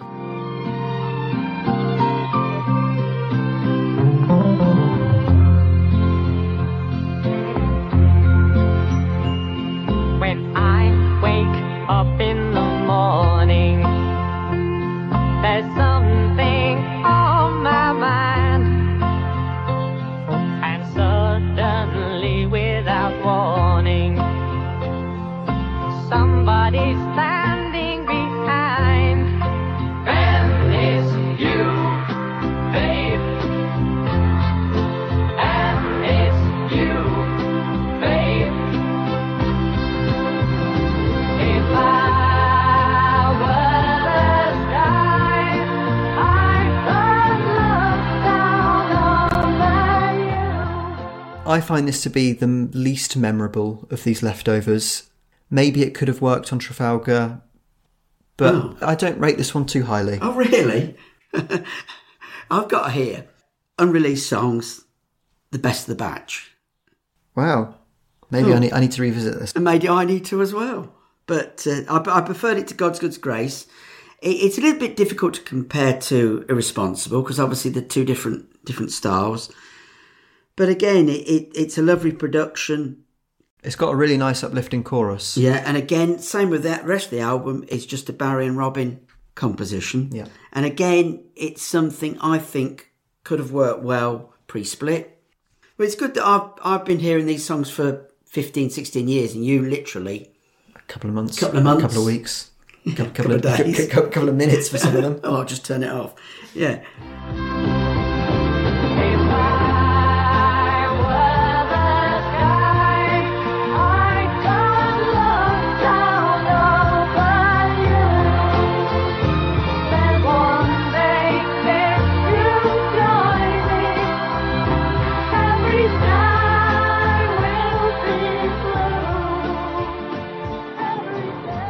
According to Joseph Gibbs songs, there's a four-track reel dated the February the fourth, and it's called Demo Sessions. I'll go through some of the songs. Uh, there's one called Boots, Night Watch, Telegraph to the Pine Trees, You Leave Me Hanging On, Mr. Good Memories Man, Long Chain On, Cigarette and Blue. So rare ones on here. Now, You Keep Me Hanging On by, is by the Supremes. Long Chain On is by Peter, Paul and Mary. So there may be non-original, there may be two non-originals there. But according to Joseph, the Bee Gees have written some odd titles, so it's unknown. So I suppose until this tape gets heard. Yeah, that one, what was it? Telephone and Pine Trees? Yeah. So is that- Telegraph to the Pine Trees. That's like paper mache, cabbages. Yeah. And there's one called, now, excuse me my pronunciation, it's something like Come On Tapale. I have a job speaking it, but um, Make that what you will. yeah. But yeah, so that's another bunch of songs that he, he's not even put down who wrote it. So obviously there's nothing known about it apart from this. Just names on a tape. Yeah. There's two little odd songs that I'd like to cover. One being a TV jingle for Ultra Bright, which in the UK or around there is, is a toothpaste. If you're going to get anyone to promote toothpaste, it's got to be one of the brothers Gibb. Yeah. And then the second song we're going to do is a traditional song from the Isle of Man called Ellan Vannin. Yep. Okay, well, let's start off with a jingle. Fresh taste, Ultrabrite, the fresh clean taste makes your day happen. Smile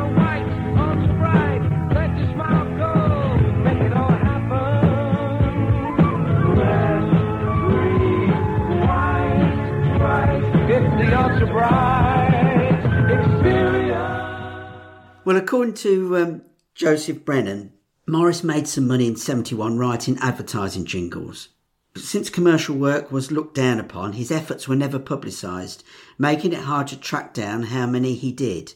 Three are known, this one for toothpaste and two more for candies. There was one called from Spangles and I think one for Cadbury's chocolate, I believe. The Ultrabrite ad was sung by session singer Rob Saker, with whom Maurice would work with occasionally over the next few years. When the summer day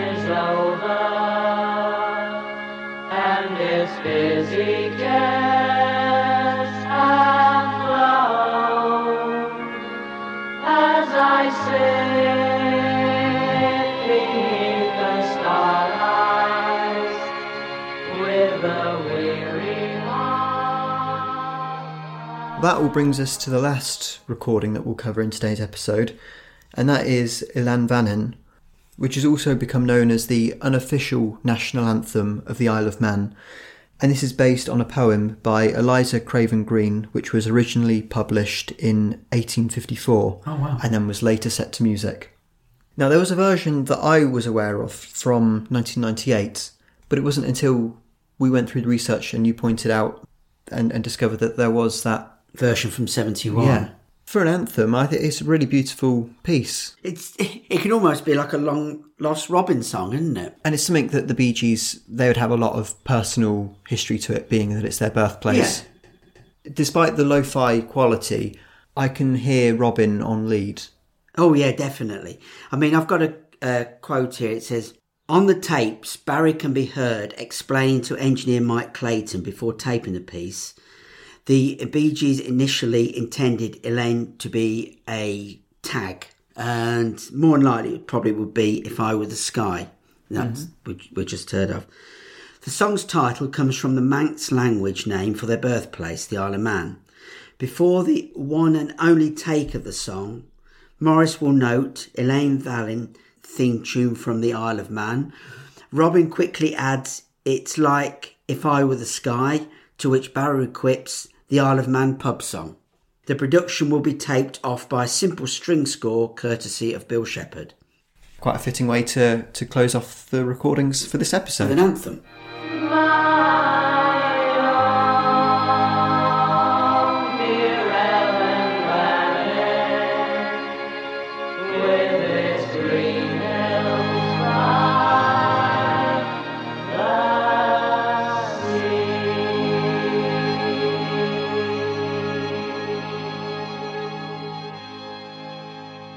Well, I think, Chris, all that leaves us now is a, a couple of, like we normally go through, is a couple of um, song titles where we've never heard. So I'll just plough through, always, like always, I have to dig deep into um, Andrew's book. But the first title that I've got is called Deep in the Dark of the Day.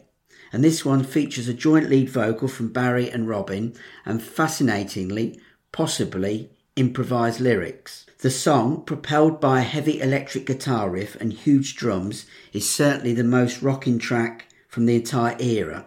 Unfortunately, the Bee Gees will decide to leave it in the can despite numerous tracks of overdubbed vocals. So we're getting, it sounds like something even rockier than Irresponsible. Mm-hmm. And the next title I've got is called I'm Only Me. Robin adds it's a roughie, referring to the fact that this is simply a demo. While introducing the second demo, called There's Something I Want to Tell You, Maurice indicates that there will be dialogue to precede it, after which Barry mentions some actors like Rex Harrison who might sing these songs in a fantasy film project. The final number they do of these trios is a song called Amorous Aristocracy and features alternating vocals from Barry and Robin, with Maurice joining on the chorus. The results are similar to some of the comedy numbers from their childhood nightclub act and are less baldy than the title might imply. None of these three compositions will be heard of again.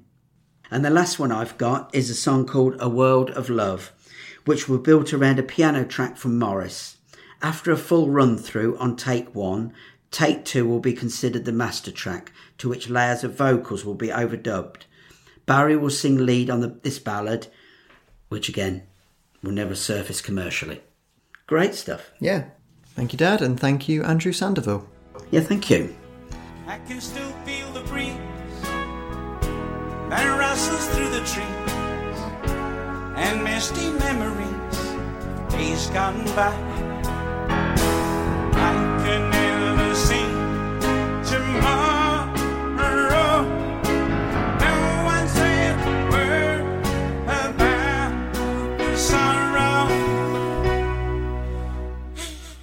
How did Trafalgar perform in the charts? Well, I'm sorry to say it's or not as good as, as two years on actually. Um, UK, Germany didn't chart. It got to number 34, which is two two places less than what Two Years On got. So shame, really, isn't It it? is considering the quality of this album is far and above two years on, far and above a lot of the the other albums that achieved much higher in the charts. Yeah, great shame.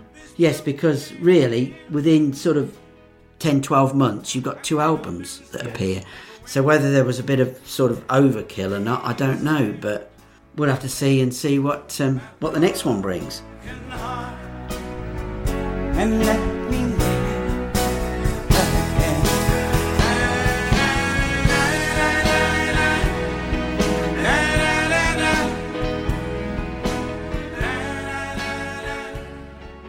In February, the group travelled to New York for an appearance on the Dick Cavett Show, and it was the beginning of a seven concert tour. It was the first time they'd been on the road since the close of the German tour in December 1968. The show opens with New York mining disaster and followed it with To Love Somebody. The third song was Really and Sincerely, and as the uh, crescendo was building, the curtains were raised to reveal a 20 piece orchestra in full evening dress. The Bee Gees played all their previous hits with this orchestra backing, finishing off with the triumph Lonely Days. Maurice said it was incredible. It was the first time we actually been on stage in two and a half years. Nothing is spontaneous on stage. Everything is made to look spontaneous, but it's all carefully calculated. Actually, Robin forgot the lyrics in Really and Sincerely. He used some from I Started a Joke. So when we got to I Started a Joke, he just used the lyrics to Really and Sincerely that he'd forgotten, and no one knew the difference. They thought we just rewrit it for the stage. And then later on in February, the Bee Gees perform in Vancouver. I think it's the first time they've been in Canada. So I assume then back in March, then they carry on with the um, recording. Yeah.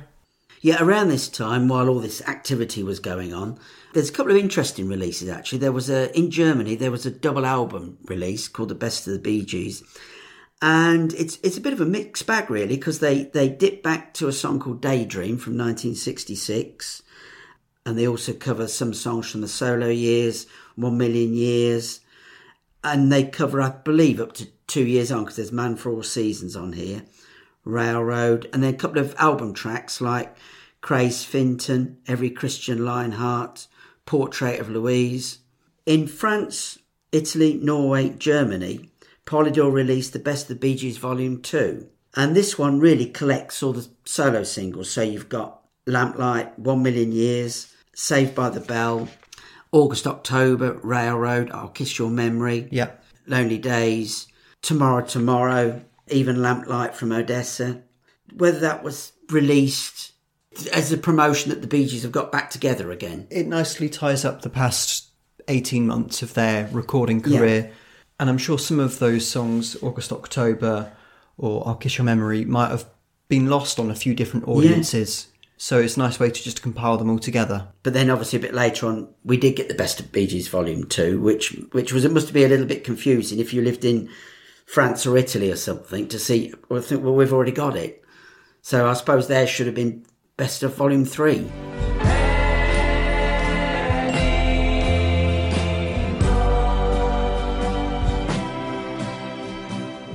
Looking at some critical reception online, on Unsung, Flashback Caruso says the sequence of rather glum albums they produced in the early 1970s, while undeniably patchy, contain many great moments.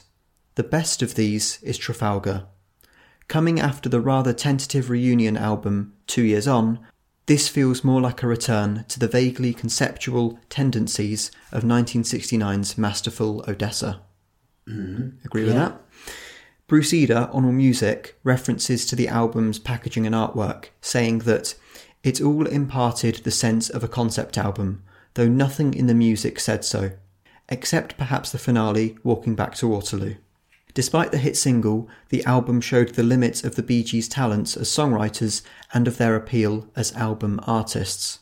And then in the description for Trafalgar on Apple Music, it reads The tunes effortlessly sway between super lows and highs, gloom and joy. Mm. The whole album's a beautiful downer like that, which I think is a really Yeah, nice Yeah. summary of the album. And I can see that on Amazon, from 42 ratings, This album has four stars out of five. That's excellent then, isn't Yeah. it? I remember back from the first few albums that we looked at, Horizontal, Bee Gees first, they all seem to range three and a half stars, four stars. We've yet to come across that five star album, whatever it might be.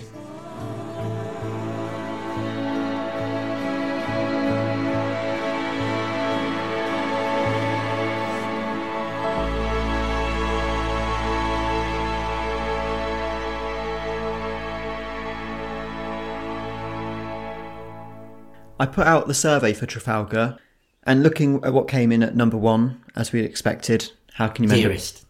It's dearest, yeah. number one was How Can You Mend a Broken Heart with 9.2. The next song on the complete opposite end of the album, your favourite, was Walking Back to Waterloo. Excellent. That had an 8.6. In third place was Trafalgar. Fourth place was Just the Way, so a lot of love for the Maurice songs. Yeah. In fifth place was Don't Want to Live Inside Myself with 7.7.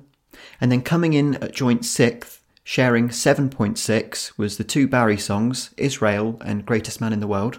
In seventh place, Lion in Winter. So just a quick look at that then.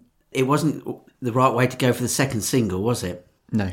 Because then the bottom three on the survey, as we might have expected, were the three Robin dominant compositions. Mm. When Do I came in at ninth. Dearest came in tenth with a 6.7, and then number 11 was Remembering, which had 6.1. Not too bad, but as we expected. But at least they all got some votes. And we then received some emails of opinions of the album. Frode Apeland says Trafalgar is actually one of the two Bee Gees albums included in the book 1001 Albums You Must Hear Before You Die, the other being Odessa. So is Trafalgar one of the Bee Gees' two most important albums? The album surely starts off well, with the wonderful song How Can You Mend a Broken Heart? In addition to the opener, I really like The Greatest Man in the World, Lion in Winter, and Walking Back to Waterloo. In conclusion, I feel that even though this album is better than Two Years On, this album is a bit uneven in quality. It does puzzle me that this album was included in the 1001 albums list Yeah, I'm surprised with that as well, yeah. Because the brothers have several better and more important albums than this one. I suspect that the author of the book has not heard all of the Bee Gees albums. Being a Bee Gees fan myself, I certainly do treasure Trafalgar, but I think the Bee Gees would have made a much better album if they had merged Two Years On and Trafalgar into one album. Interesting, yeah. What songs from Tra- from Two Years On could you put on? Lonely Days. Man for All Seasons. Man for All Seasons, yeah. Daniel Navarro sent in an email saying, How Can You Mend a Broken Heart is a classic. Perfect harmonies on a song where the singer longs for the past, while wallowing in sorrow of a current failed relationship. The B side, Maurice's Country Woman, should have been included on the album in place of Israel or Greatest Man in the World. Daniel goes on to say that Country Woman is one of his favourites, and this album could have had three Maurice songs, which would have been unprecedented at the time. I don't, I don't think Maurice ever has three songs on an album. No. I mean, he, he was quite fortunate to get the one, isn't he? Yeah, and then is it Size Isn't Everything, and this is where I came in. He he gets two on both of those, and then Daniel describes "Walking Back to Waterloo" as a majestic song, saying that as Robin sings the opening line, I imagine a heavy mist from which a large clipper emerges with its large white sails touching the sky. This album has a better mix than Two Years On, giving it a much fuller sound. Yeah, I agree. And then lastly, Stephen DeLew says Trafalgar is one of my favourite Bee Gees albums. In my opinion, if it wasn't for two of the very rare Bee Gees songs I really don't like, I wonder which ones those are, I think it would have been one of their best ever and most consistent albums, certainly more so than Odessa. After listening to the album to refresh my memory, these are my thoughts on some of the songs. It's Just the Way is a great Maurice lead. I agree with George Starostin, who said that this song was a great acoustic electric melody, but the best thing is Maurice's brilliant Lennon impersonation and the subtle changes of vocal notes. Stephen goes on to say that remembering really does sound like a bloody nanny goat. You're kidding. Stephen says that Somebody Stop the Music has some great hooks in it, and that Trafalgar is another great, very Beatlesque song. Don't Want to Live Inside Myself has a great vocal performance by Barry and a fantastic chorus. And Walking Back to Waterloo is another of the album highlights, with How Can You Mend a Broken Heart being one of their all time classic ballads. Good. Thank you very much for everyone for sending in their thoughts. On that note, we've covered everything. I think it's been great to go through all these recordings. It's been a, ni- a really nice time to revisit this album. It's always going to be a great favourite of mine. Yeah. I'll pose a final question to you. Has your opinion on the album changed? No, not really. Yeah, there are one or two songs I would say have improved slightly. Yeah. I've always liked How Do You Mend a Broken Heart, The Greatest Man in the World. They've always been my two favourites. And even 30 years down the line after I first got it, those two are my still my two favourites. It's the next couple of albums, I think, where I'm going to hopefully really see an improvement after revisiting them. Yes, well, you'll certainly find a um, a mixed bag with the next one, but we'll wait and see what that uh, what we think on that one.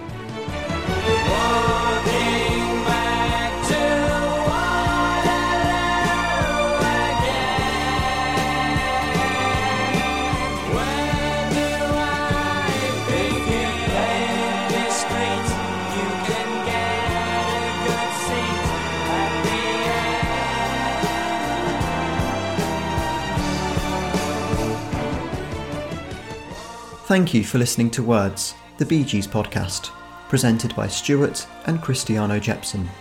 Follow the podcast on Facebook and Instagram at Words Bee Gees Podcast and on Twitter at Words Bee Gees Pod.